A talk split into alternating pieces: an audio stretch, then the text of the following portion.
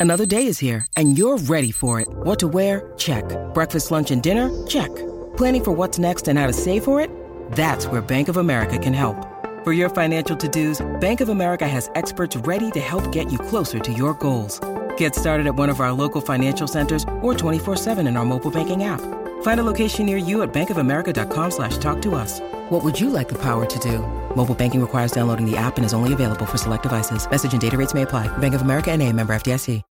When you need mealtime inspiration, it's worth shopping Kroger, where you'll find over 30,000 mouthwatering choices that excite your inner foodie. And no matter what tasty choice you make, you'll enjoy our everyday low prices, plus extra ways to save, like digital coupons worth over $600 each week. You can also save up to $1 off per gallon at the pump with fuel points. More savings and more inspiring flavors make shopping Kroger worth it every time. Kroger, fresh for everyone. Fuel restrictions apply.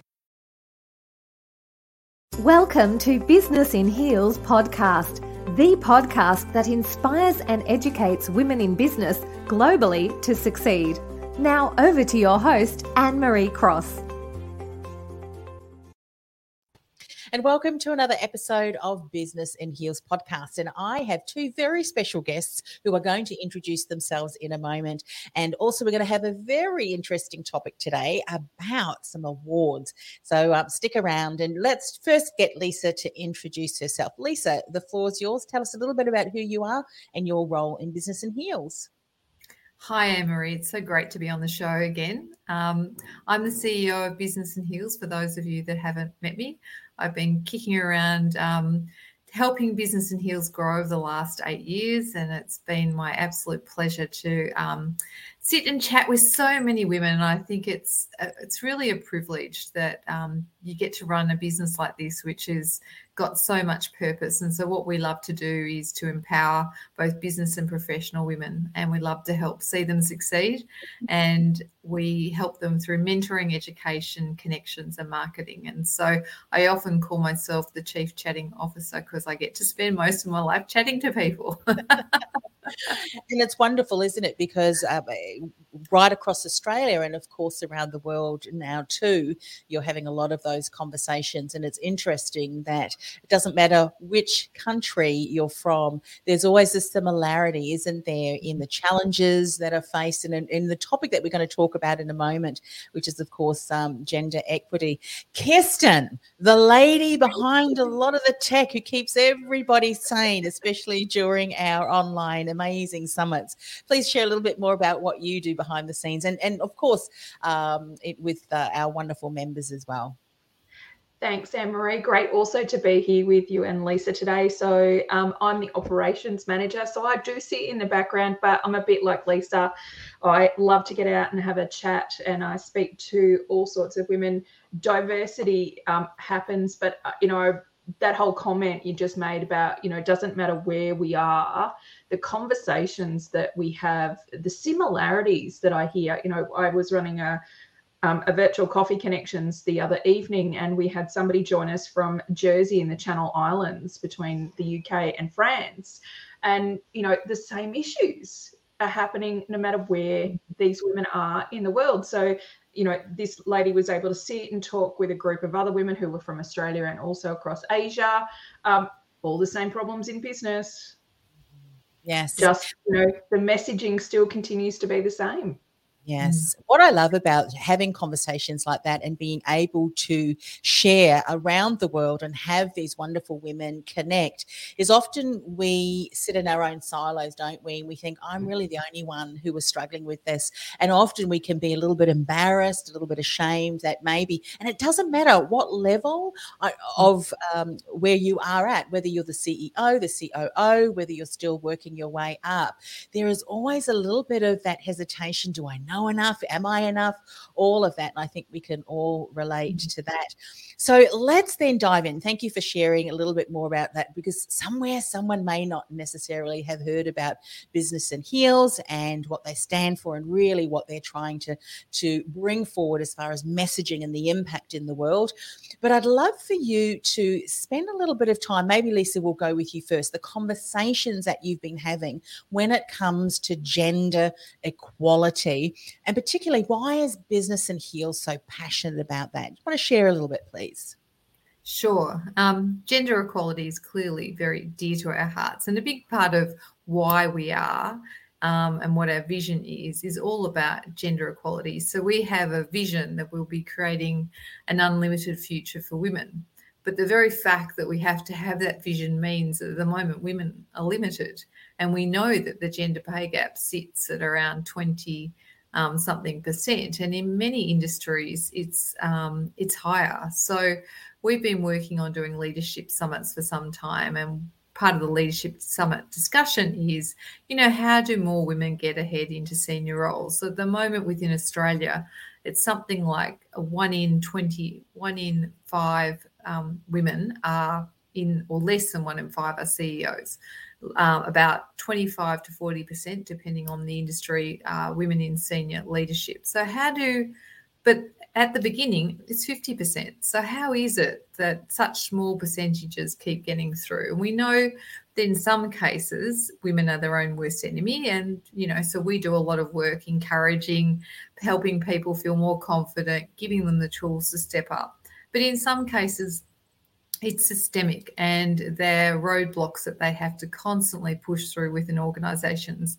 And that's exhausting. And quite frankly, in some cases, they the role models that they see in roles they don't aspire to be like. So they prefer to step out and start a business rather than getting to the pointy end of some organizations. So there's lots and lots of things happening around the marketplace and we all see all the stuff that we don't want to be. You know we know we don't want to be in politics and have all the bullying and harassment that's been going on there so we know what bad looks like. But what does good look like? And i guess it was um, in that discussion that kicked off well maybe we should find out what good look like looks like because if we knew what the roadmap was wouldn't we want to do more of it so that was a little bit of the flavour of um, the discussions that we started having. Yes, I love that. And uh, Kirsten, I would love to talk to you a little bit about uh, to expand on what Lisa has said, and that often we are, don't we? We are very aware of what we don't like, and we're able to state that with quite a lot of em- emphasis because often for many of us we've experienced it or we hear about it through friends mm. and colleagues who are in that workplace. But then we don't often extend it to say well what do we like? What are we wanting to achieve? What do we want to have in the workplace? And then take that a step further and say well, if it's not there being created, maybe it's up to me or a group of us to be able to step forward and, and then do that. Now, what Lisa has just described, are you seeing that across other countries with the people that you've been networking, maybe from an international viewpoint as well as gender equality, something very much on the topic for discussion amongst them as well? What are you seeing? Yeah, it is. And, um, you know, it's always that same thing. Unfortunately, you know, quite often women undervalue themselves, um, you know, whether that's through, um, you know, trained behavior, um, you know, the messaging that they hear at a social level um, at home. Um, you know, it could be the culture within that particular country. Um, you know, it, it's, and it's, you know, it's hard to change those behaviors at times if all you're seeing is the same thing over and over again. Um, and, you know, to move, uh, you know, to have enough courage to move outside of that sphere it, it can be dangerous in some countries um, and and it's not a great thing to do. For others the courage just may be lacking because it's just too much to overcome some of those problems. And so then you know organizations lose amazing people um, because they don't have the right cultures they don't have the right value set. You know are we testing for that when we're actually going through a recruitment process to bring the right people and the right fit into an organization? You know and quite often I hear, you know, people saying, oh, this is what I've been sold. Um, but the reality of it when we actually get into an organization can be very different to, to what was, you know, discussed at the HR level because once the rubber hits the road, um, profits, revenue, sales, you know, sometimes it's it's very difficult to say, well, okay, this is this is the policies and the procedures and the culture and the values that we need to exhibit. But when times are tough, what's going to give. Mm-hmm. Sometimes it's this. Um, you know, and so I don't, I don't think it matters where we are. Some countries are further ahead than others, um, and some countries are totally lacking. Um, you know, and I think there is there has been a definitely a groundswell of conversation. Um, yes. But I do think, like Lisa says, it's around what are those positive role models? What are the behaviors that should be the right behaviors? Um, but I think it's more a conversation that happens at the D&I level, you know, the diversity inclusion um, people, those people who are passionate about it. But I don't think it's a bigger societal conversation that happens. Yeah, I love the way that you've shared that. And it's so true.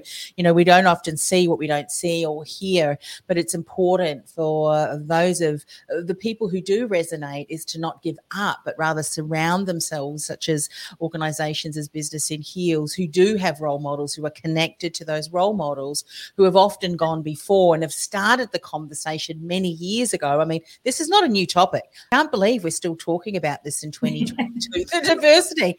It's like, I mean, I was in the career industry back in, I just, you know, well over a decade ago, and already we were talking about this. But let me share a secret with you. I've had many a conversation, even with men.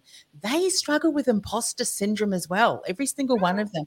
The difference is often they just do the job anyway and get it done. And I love that you're encouraging and empowering women to just step out and then when they realize that, you know what, I really do have gifts and talents to be able to share uh, and impact and empower others. And I think we're now at a stage with what's happened around the world that people are going to be far more discerning with who they do business with, aren't they? From the complete supply chain. Are you looking after your team, your suppliers? Who are you? The character of the mm-hmm. CEOs, the leaders. And guess who we need to go and ask? We can look at their team. What are their team saying about them? What are their customers saying about them? What are their supply chain saying? Uh, and if they are lacking, well, guess what? We will go elsewhere because we've also learned and seen that the world is actually a small place. We can do mm. business now. We can talk with people around the world in an instant. Um, we don't need to rely a lot on what we used to, like the media channels and so forth. We can go right to the source and find out the truth and what's actually happening. So uh, there's a lot of exciting opportunities uh, ahead mm. as well. So we've got this wonderful award, and I'm assuming now you want to go out and you want to highlight the businesses, the companies who are doing all of the things that you've said, Lisa, is important when it comes to um, the equity, the diversity, and embracing whatever that looks like. Share a little bit about the award in and of itself and then we're going to talk about you know who can enter how do they enter all of those things. But share a little bit more about the award itself. Yeah so the awards we decided needed to be in categories so that we could isolate the different industries. We know from um, the leadership summits that we do that many of the industries have very different challenges. And you, you have different organizations, and we see it all the time, where women flourish and they're getting through to senior leadership levels, they're on the board, they're part of decision making, and, uh, and the profits are really good. The business case for having women at every level from a profitability point of view is published on the WGEA site and it's irrefutable that having women at all level is good for business. And yet it still doesn't happen.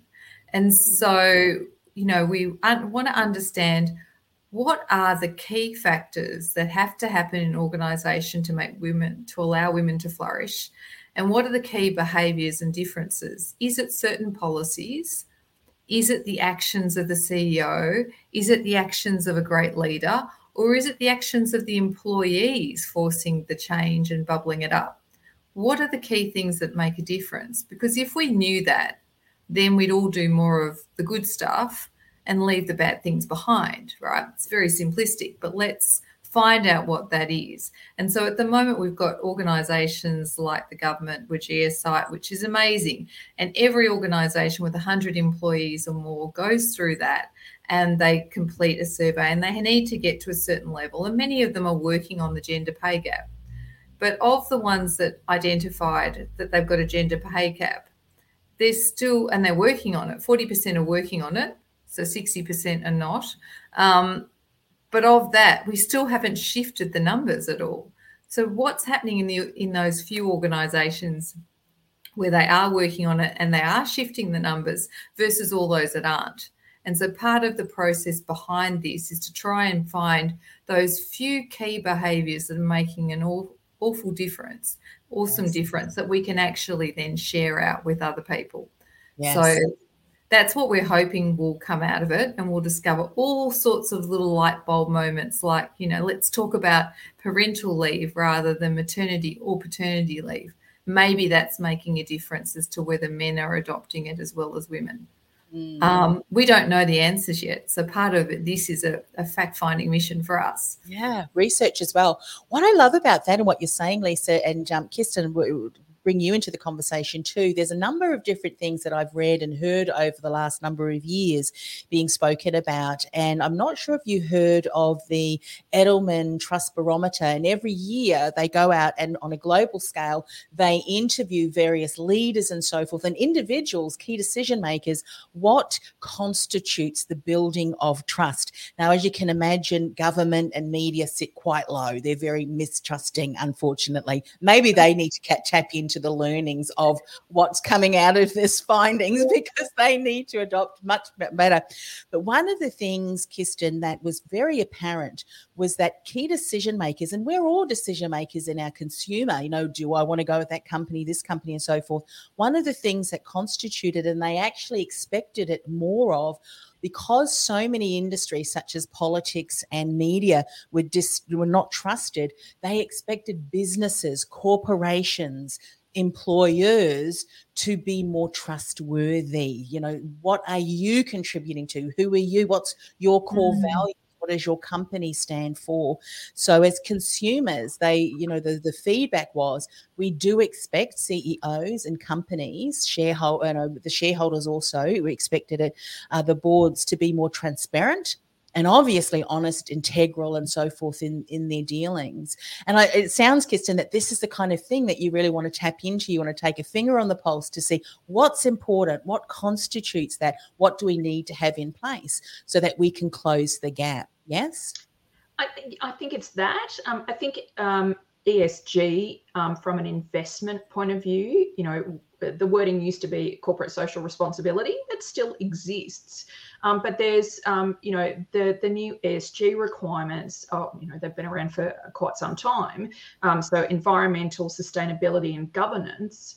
That is really driving a lot more um, from a, a you know an executive team um, perspective because you know we've really got to be able to answer to those at an executive level um, because that's determining where capital funding is coming from. You know who is actually going to want to do business with you? You know from a government entity standpoint um, more and more governments right around the world are actually stipulating requirements at a supply chain perspective. So you need to meet certain requirements before they will actually do business with you at a tender level or um, so i think you know there's a number of different things that are driving the change.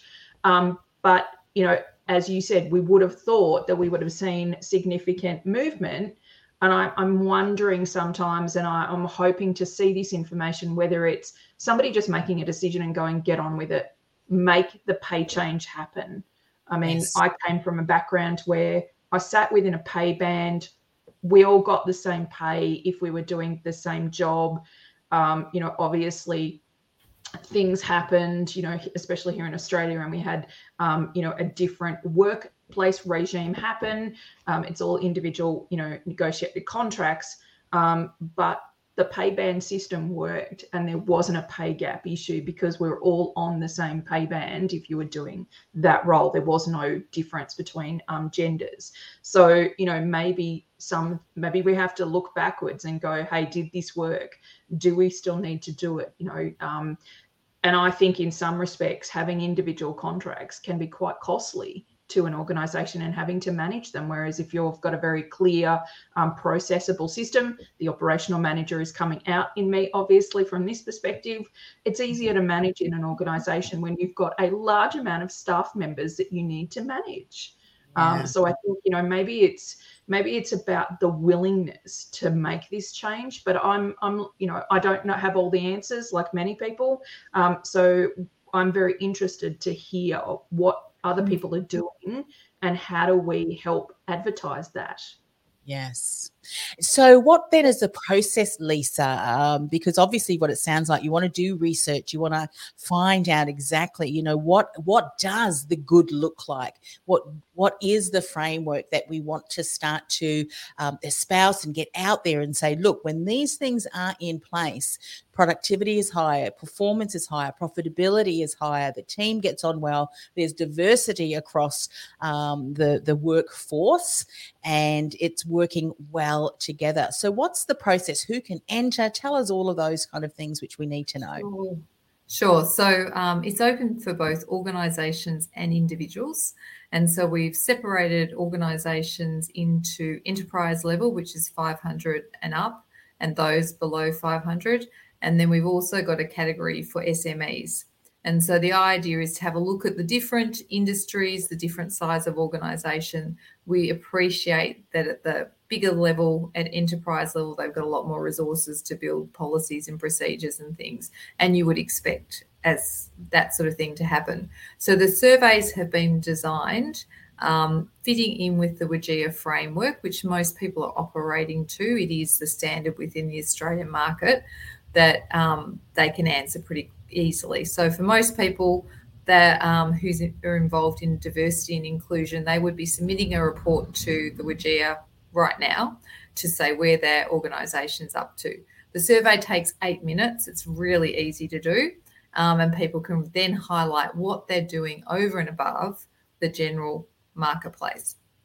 Then we've also got ones for individuals and individuals in lots of different roles. So we wanted to see what the difference was, you know, for a great employee versus a sales manager or a CEO, because quite often what we hear in the marketplace is all around what the CEOs are doing, as opposed to, you know, maybe somebody who's a great sales leader is doing something, and maybe there's different um, behaviours and activities that can be done in different job roles. So individuals must be nominated. Again, it's a really easy process. It takes three minutes for someone to nominate somebody else. And then we get in contact with the person that's been nominated and they get the opportunity to put forward um, some other, some additional information that um, we can then use to judge them. We have 20 judges that are involved, and they're a very diverse bunch. And so at the moment, we're um, not all of them are published yet, but we've got 10 women and 10 men from very diverse backgrounds, but all who are really passionate to see this uh, improve because I don't think anybody wants to wait to 2130 or whatever the date is slated. In fact, someone came back to me and said, Lisa, you've made a mistake about that. It's meant to be 2030. And I said, no, no, I haven't made any mistake. That's when we think we'll really have gender equality. and so, yeah. So that's, that's, one thing, isn't it? When you think about, uh, and thank you for sharing that. And, and Kirsten, I'll get you to share the um, the link in a moment. What the link is to find out more information, we'll put it up on the screen as as well. Because, you know, Lisa, that's one of the benefits I think of smaller organisations or organisations who recognise the value of not just talking about something and having you know group after group after group analysing something to the point where you're analysing what someone was analysing, you know, ten years ago, but actually getting into action and not just just talking about things. So it's kind of like, we're going to have this going in the next few years. I mean, 2030 is such a, a long way. And that's the beautiful thing, I think, about organizations who are quite dynamic and agile. And if the last two years haven't taught us, there's always a silver lining, isn't there? And uh, I always believe that what's sent, often what's sent out to destroy us can actually make us far stronger. So we have become far more agile, far more uh, able to recognize certain patterns and be able to respond in the best way forward. So it sounds like this is going to continue on and bubble along and, and really get into uh, action there. So, Kirsten, what is the way that people can find out a little bit more? And I'm also going to pop the banner up here as well while you're sharing that.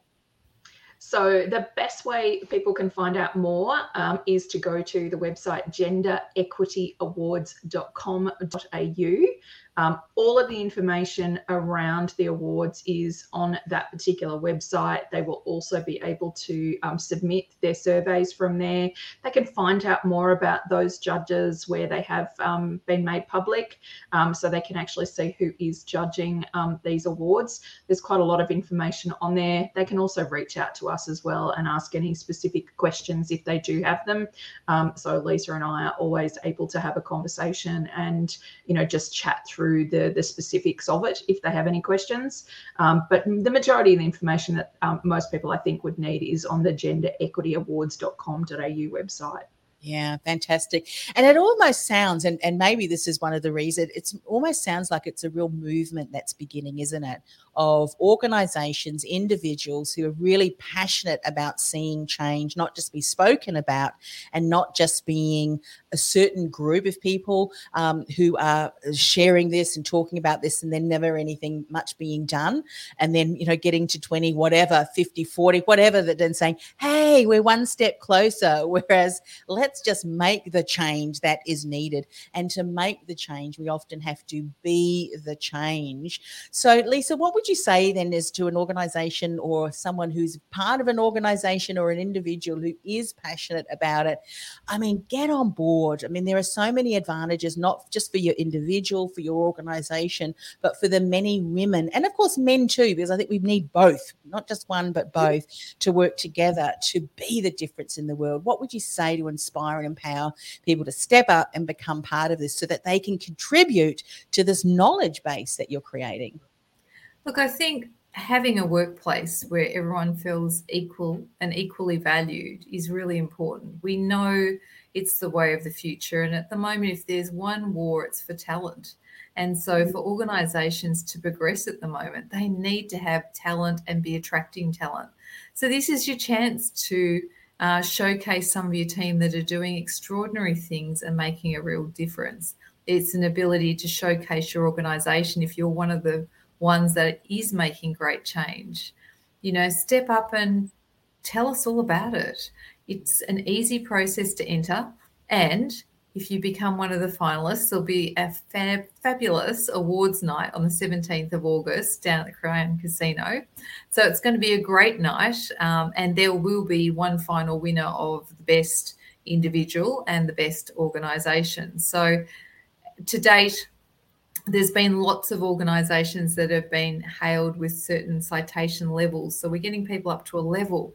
We've never said what really great looks like. And wouldn't it be great to be able to go out into the marketplace and say, hey, you know, we've been recognized as the best organization for gender equity you know, wouldn't you want to have people coming and flocking to work for you? So I think that's what people could look forward to. And we've already got a huge amount of support from a whole lot of online media, as well as the Fin Review and the Australian, who all want to hear these stories. You know, people want to know what's the case study look like? What does good look like? Tell us more about it. So you'll be able to hear all of that. Yeah, exactly. Yeah. So we've got the link there, genderequityawards.com.au. Kirsten, from the sounds of it, not only will they be contributing to um, uh, the as the collective really being able to you know determine what does quantify and qualify what good and better looks like, what great looks like. As Lisa said, it's a wonderful opportunity to showcase the winners, the business, but also too even the contributors, the people who put forward their awards. From the sounds of it, the judges that are um, that are being part of this to have your company go through and be recognised, and just the conversations, I think, is going to be amazing. What are some last words as we finish up that you would like to to say, just to to round this all off? As we finish today's show? Well, I think I think the really important thing is that we live in such a diverse society here in Australia, um, and at times our organisations don't necessarily represent the groups um, of or society that's actually purchasing their products and services. We want to be able to see that um, and if you're an organization that is actually wanting to get closer, you know, you talked about the trust barometer. Um, this is about building trust with those people that you're wanting to do business with. If your um, organization reflects who you're doing business with, mm-hmm. I think that's a really important thing because buyers are savvy they know what's going on in the world um, and they're asking more and more questions around things like esg um, where does my super money go? Where is it being invested? Um, who is doing business with me? And i think that's going to happen more and more and lisa spoke about the war on talent. Our own employees are asking more questions. They're wanting more from our leaders it's not just hey i want to go to work and it's a trendy place and it's got this and it's got a coffee machine it's about what is the environment like what do I, you know, who are the people I'm working with? Um, more and more people are asking those questions. So I, I think this can only be a good thing if we can showcase what does great look like. Yeah. I love that. And of course, we've got the uh, website there, genderequityawards.com.au, to find out more about what's entailed. As Lisa said, the application process, the expression of interest is very um, concise, so it's not going to take uh, long at all. Fill the details in or recommend someone, put someone's name down. And of course, one of the Business in Heels team will be in touch.